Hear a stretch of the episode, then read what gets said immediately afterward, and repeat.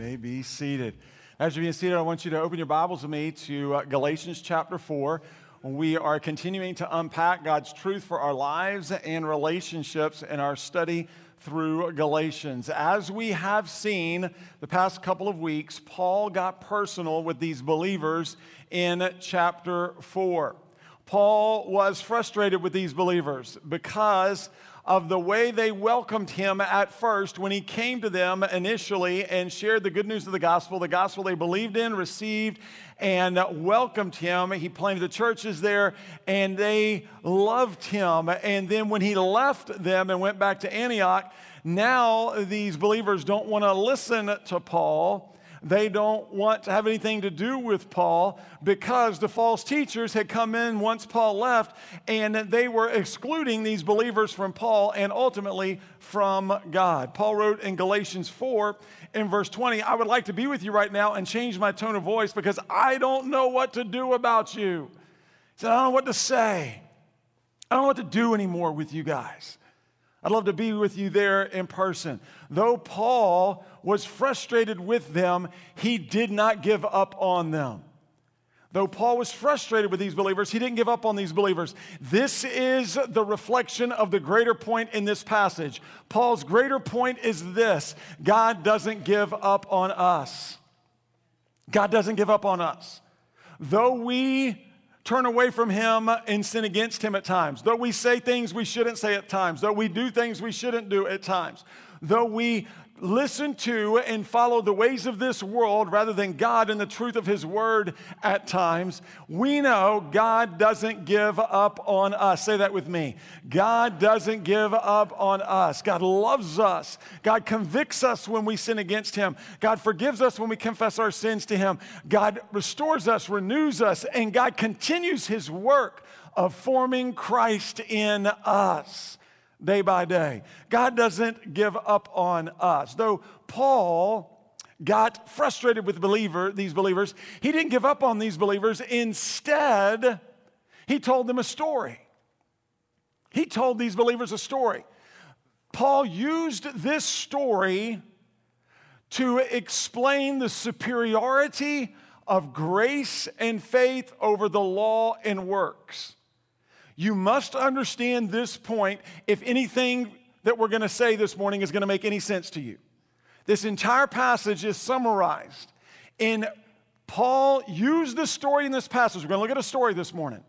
He used this story to emphasize the superiority of grace and faith over the law and works, which is exactly what he had been saying throughout chapters 3 and chapter 4. He's going to end with a story here in chapter 4. And so let's look in verse 21. Tell me, Paul wrote, you who want to be under the law, don't you hear the law? Paul said, Tell me, listen to me, tell me. He's getting direct with these believers. You who want to be under the law. The you obviously spoke to, Paul was referring to the false teachers, the Judaizers, and all these believers in these churches who were turning from God and putting themselves back under the power, the mastery, the control of the law. The you were those who were trying to get to God by their works for God. They were trying to earn God's approval and acceptance by their works for God. Paul said, Tell me, you who want to be under the law, don't you hear the law? He said, Don't you hear what you're saying? Don't you understand what you're doing? Do you even get what you're saying here? He said, Remember, the law demands obedience all the time. Obey all the law all the time, which is impossible for us because all of sin and fall short of the glory of God. The law enslaves us. Jesus is the only one who ever obeyed and fulfilled the law perfectly. He's the only one who ever obeyed all the law all the time. Therefore, Jesus opened the only way to God by his perfect life, death, burial, and resurrection. Therefore, Paul said, the way to get to God is by God's grace through faith, not by works. Paul said, Do you even hear what you're saying? You want to go under the law. The law enslaves, grace frees. He said, You don't even understand what you're saying. The only way to get to God is by God's grace through faith in Jesus. Paul said, For it is written that Abraham had two sons. Here's the story for it is written, Abraham had two sons, one by a slave and the other by a free woman. So, this is the introduction of the story in this passage. Paul said, For it is written, which refer back to the Old Testament scriptures, it refer back to the law, the first five books of the Bible. Specifically, Paul referred back to Genesis. For it is written, meant, these are God's words and our authority. For it is written, Paul said, For it is written two more times in this passage. Note, Paul used the truth of God's word to make his point about the superiority of grace over the law. He used the word of God, for he said, For it is written. He used the word of God to make his point that grace is superior to the law, faith is superior to works. And so he jumped right in. He said, For it is written. He said that Abraham had two sons, one by a slave and the other by a free woman. Paul jumped right into the story, right into the illustration about Abraham's two sons. So let's do what Paul didn't. For just a moment, let's give a background to this story so that you can understand the story. You need to understand a background so you can understand the story that we're getting ready to walk through in this passage. The background is this as we have already learned in our study, God promised, he made a covenant promise to Abraham in the Old Testament in Genesis chapter 12 and Genesis chapter 15 to make Abraham great. To bless Abraham and to bless all the peoples on earth through Abraham. To make Abraham's offspring as numerous as the stars in the sky. God fulfilled his covenant promise to Abraham through the birth and the line of the promised seed of Abraham, that is Christ Jesus all peoples on earth, Jews and Gentiles, are able to receive the blessing of God through Abraham by God's grace through faith in Christ Jesus. Galatians chapter 3, verse 14, Paul made this clear. He said the purpose was that the blessing of Abraham would come to the Gentiles, to all peoples, by Christ Jesus, so that we could receive the promised Spirit through faith. We receive God's promise of life by faith. The way to the promise of God was and is and always will be by faith. Remember, Abraham believed God and it was credited to him as righteousness. God declared Abraham was right with him by Abraham's faith in him. We are declared right with God by God's grace through faith in Jesus Christ. So we see here the background, we're starting to get the understanding of this background. We need to take a moment and identify the three seeds of Abraham so that we can understand, again, the fullness of this story. Three seeds of Abraham biblically that we see in the Word. The first seed is the spiritual seed. The spiritual seed of Abraham. The promise, let, let me, that's the third. I'm jumping ahead of myself. I'm so excited I'm jumping ahead of myself. I'm going right to us. I've got to start at the beginning. Got to start at the beginning. The first is the promise seed. The promise seed leads to spiritual seed. So you already know the answer to number three. You can fill it in. The promise seed. The promise seed is Christ Jesus. We've discussed this. In verse 16, Paul wrote, Now the promises are spoken to Abraham and to his seed, singular seed. He does not say into seeds as though referring to many, but referring to one and to your seed, singular, who is Christ. So the promised seed of Abraham is Christ Jesus. It's singular, it's one. That's first and foremost. Second is the physical seed. The physical seed of Abraham are the descendants of Abraham by birth. The physical seed of Abraham are the descendants of Abraham by birth. The Jews, by way of Abraham's son Isaac, and the Arabs, by way of Abraham's son Ishmael. We know the Jews, they were proud. They took pride in being part of the physical lineage of Abraham. The Jews were very proud that Abraham was their father. The Jews believed that they were right with God because Abraham was their father and because of their works for God. All the works that they did, obeying the law, circumcision, and all the works for God, they believed that this made them right with God. In the New Testament, in the Gospel of John, we see that the Jews got so angry, the unbelieving Jews got so angry with Jesus that they argued with Jesus and they tried to stone Jesus when Jesus told them, just because you're Abraham's physical seed doesn't mean you're right with God. They were angry. They tried to stone Jesus. So there's the promised seed, Christ Jesus. There's the physical seed of Abraham. There are his descendants by birth, the Jews through Isaac, the Arabs through Ishmael. And now the third is the spiritual seed. The spiritual seed is everyone, all peoples on earth, Jews and Gentiles, who have received the blessing of God through Abraham by God's grace through faith in Christ Jesus. Chapter 3, verse 7. Paul said, You know then that all those who have faith, these are Abraham's sons. Look at chapter 3, verse 29. And if you belong to Christ, then you are Abraham's seed, heirs according to the promise. If you belong to Christ, you're Abraham's seed, heirs according to the promise. We are the spiritual children of Abraham by faith in Jesus. We're the spiritual seed of Abraham by faith in Christ Jesus. So now, back to the background of the story because this is going to make sense as we get into this passage. God promised Abraham and Sarah that he would make their offspring as numerous as the stars in the sky. And when God made this promise to Abraham, he and Sarah were childless.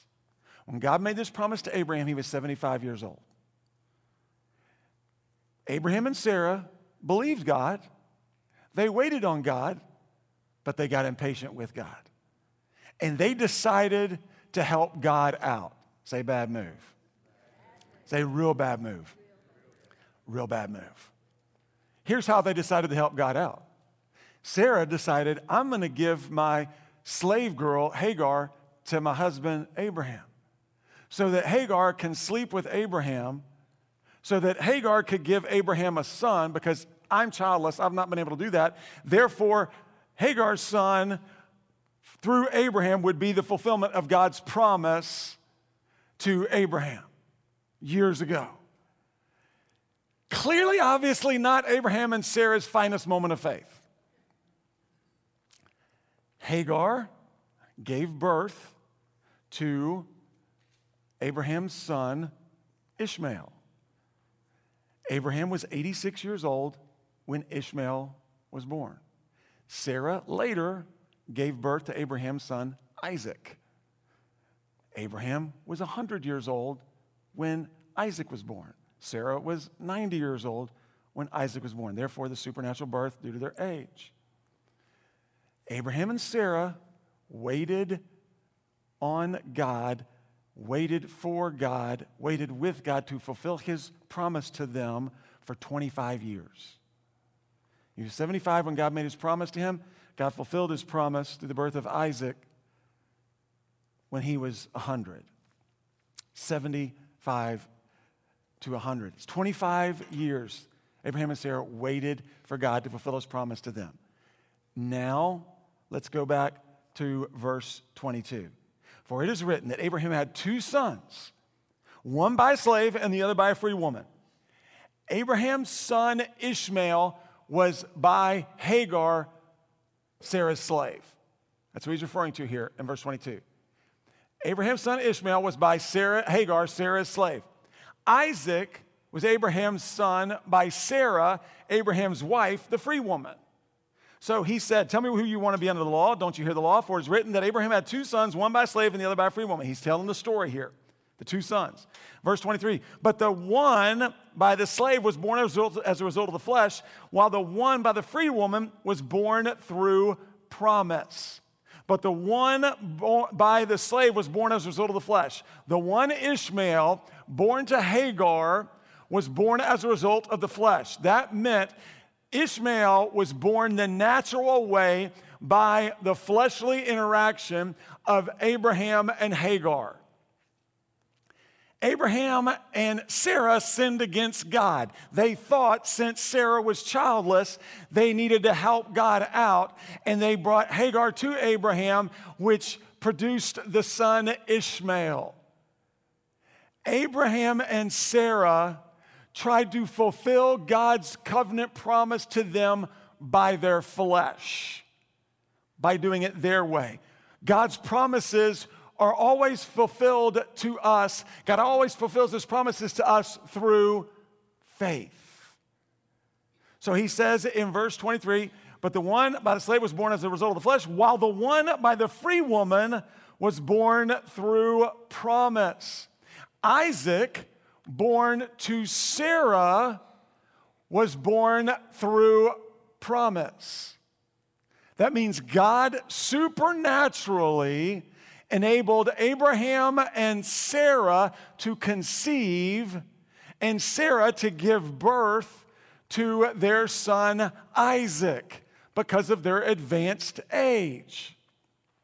Paul used these two births with these two moms and these two births to make his point. Here's the point Ishmael's natural birth pointed to man who tries to get to God by their flesh, by their works for God. Isaac's supernatural birth points to the promise of salvation by God, which opens the way for us to get to God by faith in God. The promised seed, Christ Jesus, came through the line of Isaac. If you look in Matthew's genealogy, the genealogy of Jesus, when you get all the way to the end and you have the birth of Jesus, Mary gives birth to Jesus, you get all the way to the end, you go to the beginning of the list, and the beginning of the list says this Abraham fathered Isaac. So, what Paul was saying here is nothing, not even Abraham and Sarah's sin, stopped God's promise from being fulfilled to them through the birth of Isaac, which ultimately led to the promised seed, Jesus Christ. So he continues in verse 24. Follow me now. These things are being taken figuratively, for the women represent two covenants. One is from Mount Sinai and bears children into slavery. This is Hagar. So Paul said this these things are being taken figuratively. Paul used an actual literal story from Genesis, the birth of Abraham's two sons, to uh, make a point. You use it as a story, as an illustration in Galatians. And so what he said was uh, these two women, uh, these women represent two covenants. We got two women, two sons, two covenants. So we see Hagar represents the Mosaic Old Covenant from Mount Sinai, which is the law.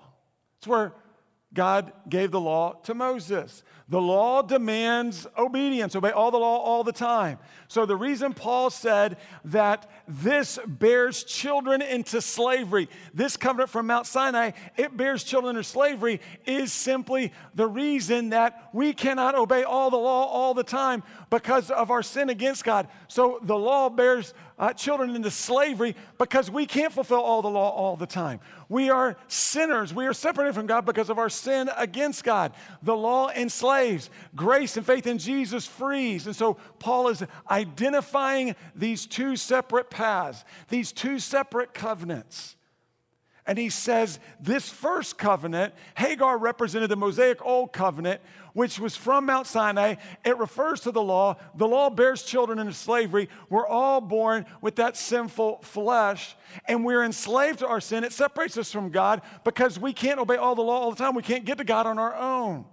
And he continued in verse 25 and he said, Now Hagar represents Mount Sinai in Arabia and corresponds to the present Jerusalem, for she is in slavery with her children.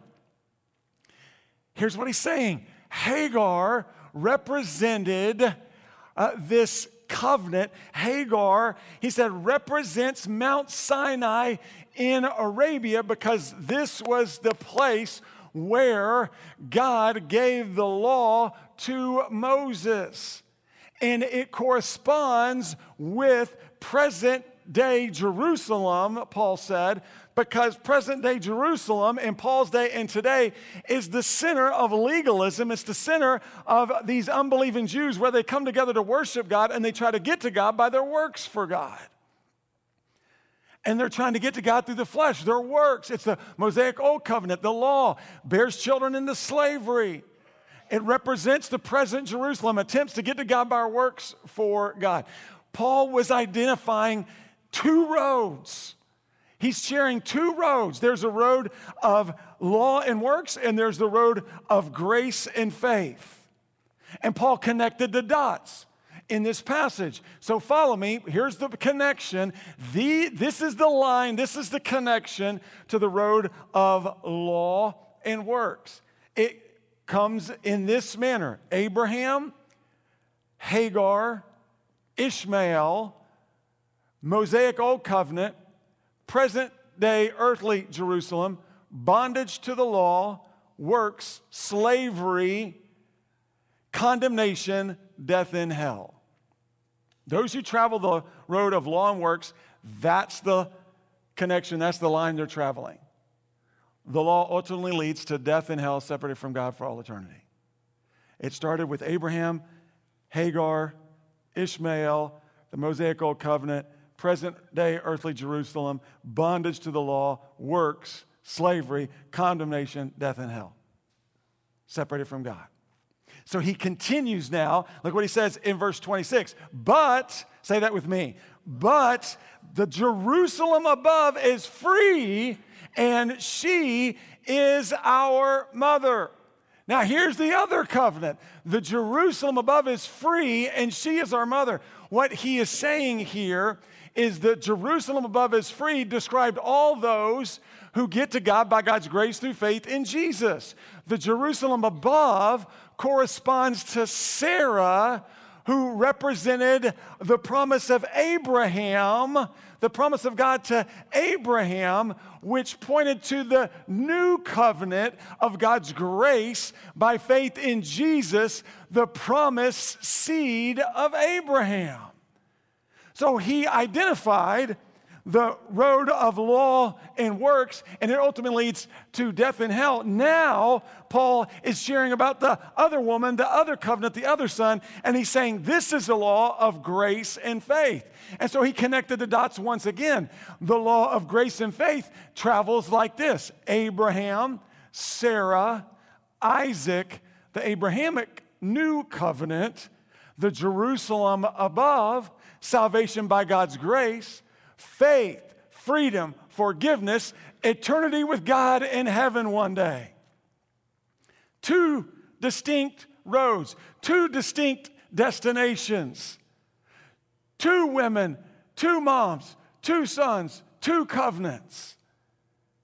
And so we see what Paul was saying is this Paul's point to these believers. Remember, he's making a point to these believers, and he was saying this though you guys are the spiritual seed of Abraham and Sarah through Isaac, which is represented by faith, you are living like you are the physical seed of Abraham and Hagar through Ishmael, in that you are trying to work your way to God. They were trying to get to God by their works for God. So, what Paul is literally saying to them in this passage is leave Hagar and come back to Sarah. Leave the law and works and bondage and come back to grace and faith and freedom in Jesus. We belong to the Jerusalem above by faith in Jesus. We are free in Jesus. Today, us. That's a hallelujah point, right? Say hallelujah. hallelujah. This is awesome. This is amazing news that he's sharing with these believers. Now, look, he continues and he says, For it is written, Rejoice, childless woman, unable to give birth. Burst into song and shout, you who are not in labor, for the children of the desolate woman will be many, much more numerous than those of the woman who has a husband. Paul quoted Isaiah chapter 54, verse 1 here. Paul was letting these believers know through his quote back in the Old Testament, as Isaiah quoted this to the Jews there, he's saying that Sarah would be able to rejoice because there was coming a time when Sarah, the barren, childless, desolate woman, would actually have more offspring than Hagar. What he was saying in the Old Testament that Paul grabbed the Old Testament to make his point in the New Testament is this Sarah's childlessness, as one Bible scholar said, Sarah's childlessness turned into fruitfulness. Her childlessness turned into fruitfulness because we know that grace wins out over the law. We know faith in Jesus wins out over the works of the law. We know and understand this. How do we know that her children will be much more numerous than those of Hagar? We know because the promised seed of Abraham and Sarah is Jesus Christ. And all peoples on earth, Jews and Gentiles, come into a relationship with God by God's grace through faith in Jesus. This is amazing.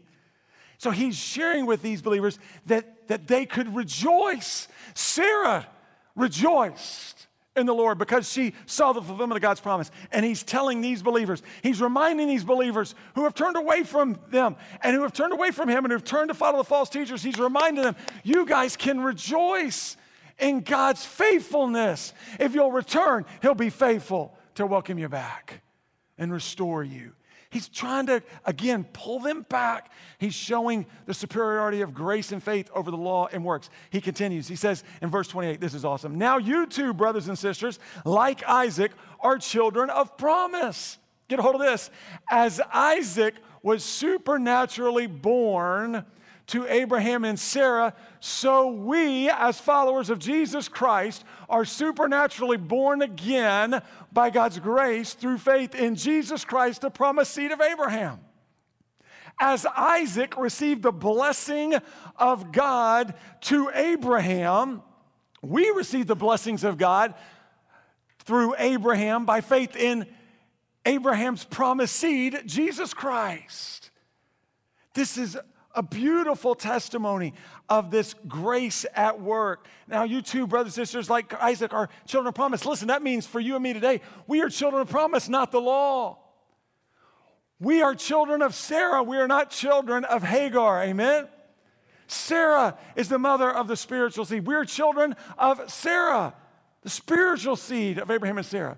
We're not children of Hagar. He continues in verse 29 But just as then, the child born as a result of the flesh persecuted the one born as a result of the Spirit, so also now. Paul said, just as Ishmael, the son of Hagar, the slave woman, persecuted and mocked Isaac, the son of Sarah, the wife and free woman, so the false teachers were mocking these believers. He's letting them know these false teachers are mocking you and the truth of the Word of God that He's using the Old Testament to prove the point to them. We know what Paul said in previous passages. Paul says again here, and this has always been the case, and it's simply this those who believe the way to God is by works for God, those who are caught up in legalism, those who are in bondage to the law, those who believe they're right with God because of who they are and their works for God always persecute and mock those who are free in Christ Jesus, those who believe in God's grace through faith in Christ Jesus. Those who are legalists mock and persecute those who are free in the grace of God in Christ Jesus. This has always been the case, Paul reminded them. And we know this. All we have to do is look at the example of who better than our son, our, our Savior, God's Son, Jesus Christ. Jesus faced his most consistent, violent, strongest opposition from who? The Jewish religious leaders, the scribes, the Pharisees, and the teachers of the law. They constantly wanted to kill him. Why? Because they were legalists, they were in bondage to the law. Jesus was coming to set us free from the law, and they missed it. And so we see here this continues today. This message of freedom in Christ Jesus is just too much for some people to accept because they think there's no way it can be that easy. Well, easy, you may think it's easy on our end, but it wasn't easy for Jesus Christ. And it's not easy for us because that freedom in Christ calls for a death from us. We die to sin and self and we're raised to a new life in Christ Jesus. And so we see he's sharing this amazing passage. So also now, that is also a nod. Believe it or not, get a hold of this now. This word was written a couple thousand years ago. And so also now, you know what that still points to? You know what that still points to today. It still points to the Israeli Arab tension and conflict in the Middle East that has not ever stopped.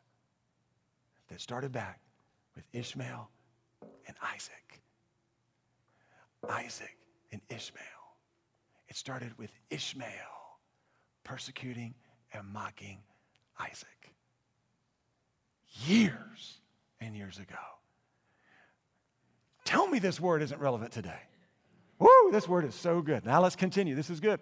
But what does Scripture say? It says this drive out, he says, it is written. In other words, what does this Scripture say? That's another it is written point. It says, drive out the slave and her son, for the son of the slave will never be a co heir with the son of the free woman.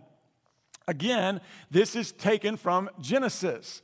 And what happened in Genesis was Sarah came to Abraham, and Sarah said to Abraham, Abraham, drive out, cast out, send away Hagar and her son Ishmael, because I have seen Ishmael, I have heard Ishmael mocking and persecuting Isaac. He's persecuting, so you got to send him away. Which God came to Abraham, and Abraham was hurting with this decision, and God said, I'll take care of Hagar and Ishmael. Do as Sarah said go ahead because the seed is coming through Isaac. So, what was Paul's point here to these believers in verse 30 with this passage from Genesis? Here's his point. Paul said this just as Sarah told Abraham, drive out, cast out, send away Hagar and Ishmael, he's saying to these believers, drive out, cast out, send out the false teachers because they are leading you away from God. They're leading you away from the truth of God. He's letting them know those who try to get to God by their works for God will ultimately be cast out by God. Because there's only one way to God, and that's by faith in the Son of God, Jesus Christ. And then he, he continues in verse 31 Therefore, brothers and sisters, we're not children of a slave, but of the free woman. He ends this testimony, this story, and he says, that we are heirs of God, that we are sons and daughters of God, that we are co heirs with one another. We're brothers and sisters in Christ by God's grace through faith in Jesus. We are no longer in bondage to the law. We are free in Jesus. We are children of Sarah. We're not children of Hagar. Paul's point to this illustration of this story that he begun in, that in verse 21, that he had started back in verse 21, is simply this grace and faith is superior to the law and works freedom in Jesus is superior to bondage to the law. So, what is our application today? What's our application? What can we take away today? Real simple application point uh, this morning, and that is simply this wait for God. Wait for God Wait for God. Sarah and Abraham learned this lesson the hard way. Wait for God. Abraham and Sarah believed in God. They waited for God to fulfill his promise to them, but they got impatient with God and they took matters into their own hands. And they did for God what they thought was best, which turned out to be the birth of Ishmael through Hagar. Now, we know thankfully, Abraham and Sarah returned to God and refocused on God, and they were right with God by their faith in God because God fulfilled his covenant promise to them through the birth of Isaac. It happened 14 years after the birth of Ishmael. And so we know and understand as we look at this passage today, the clear message for us is wait for God. We know the motto of many people today, including Christ followers, the motto of many people today, including Christ followers, is much like the motto that Abraham and Sarah followed here in this passage. And that motto is one word. It's a simple motto. Now. Now. Now. Whether it's waiting for God to answer our prayer, whether it's waiting for God to change our circumstances, whether it's waiting for God to bless us or others, whether it's waiting for God to change us or others, whether it's waiting for God to heal us or others, whether it's waiting for God to help us or others, whether it's waiting for God to use us or others, whether it's waiting for God to show us the decision He wants us to take, or whether it's waiting for God to show others the decision He wants them to take, or any other point and purpose or reason that we find ourselves in God's waiting room, we want God to act now because we hate to wait. We hate to wait. We want it now. And this message that we see this morning is wait for God. Unfortunately, we are just like Abraham and Sarah so many times. We believe God, we trust God, we wait for God, but then we get impatient with God because we are operating on our timetable, not God's. And we inevitably take matters into our own hands. We try to help God out. We try to do for God what He's wanting us to wait for Him to do for us. And we go about and make decisions and we make choices and we do things that aren't part of what God wants for us. And it leads us further and further away from God and it complicates the matter more and more and more, just as we see here in this passage with Abraham and with Sarah. You see, when God takes us into his waiting room, it's for our good. He brings us into his waiting room so that he can speak to us, so that he can pour his love into us, so that he can grow us, so he can stretch us, so he can remind us of his presence and his power and his peace. I firmly believe God brings us in his waiting room to slow us down, to stop us. So that we'll rest. So that we'll listen.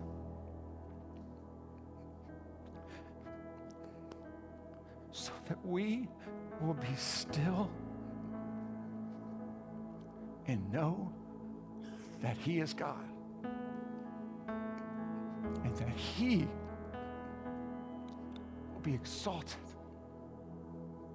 in the heavens. And He will be exalted on earth. So we have this battle that rages in us, much like it did with Abraham and Sarah. Wait wait, wait. So, three things we see we can do real quick that Abraham and Sarah, we see in this passage that Paul reminded these believers that they needed to do as we wait for God. We need to trust in God's faithfulness. We trust in God's faithfulness. God was faithful. He fulfilled his promise to Abraham and Sarah. That's the good news. That's the end of the story. He fulfilled his promise because guess what? That means it's good news for you and me because Isaac was born, which led to the ultimate birth of the promised seed, our Savior, Jesus Christ. Our God is a faithful God. Our God is a trustworthy God. God is faithful to fulfill His promises to you and to me. The promises in His Word, God is faithful for, to fulfill those promises. God's promises are fulfilled on His time, not our time. His time is the right time. It's never early, it's never late, it's always on time. Always. So if you're in God's waiting room waiting on a healing, if you're in God's waiting room waiting on a recovery, if you're in God's waiting room waiting on some comfort due to an area of suffering, if you're in God's waiting room waiting on a, on a job uh, to, to come your way, if you're in God's waiting room waiting on a decision about an important situation that you're dealing with, or if you're in God's waiting room waiting on a family member, a friend, or a, a close uh, person in your life to, come back to faith in Christ Jesus because they've wandered away from God. If you're in God's waiting room, waiting for a family member or a friend to receive God's gift of salvation by God's grace through faith in Christ Jesus, as you wait, trust in God's faithfulness. Trust in His faithfulness. Be still and know He's God. Secondly, rejoice in God's blessings. And we are, we've been blessed with every spiritual blessing in Christ Jesus. Abraham and Sarah received the blessing of God through the birth of their son Isaac. And we see and know and understand that we can rejoice in all of God's blessings. In those times we're in God's waiting room, we can rejoice because we know God is with us, God loves us, God's watching over us, God's working in us, through us, and around us. And all that God's doing in His work of forming Christ in us is for our best. It's according to His good purpose for us. So as we go through those seasons of waiting, we trust in God's faithfulness, we rejoice in God's blessings, and then we walk by faith in Jesus. We just keep walking by faith. As we wait for God, we continue to walk by faith in God. We do exactly what He told us to do the last time He spoke to us. We continue to follow Him by faith in obedience to the truth of His Word. And Almighty God placed His Holy Spirit in our lives to empower us with the desire and the strength to follow Jesus by faith, which happens as we turn to Jesus and talk with Jesus and trust in Jesus.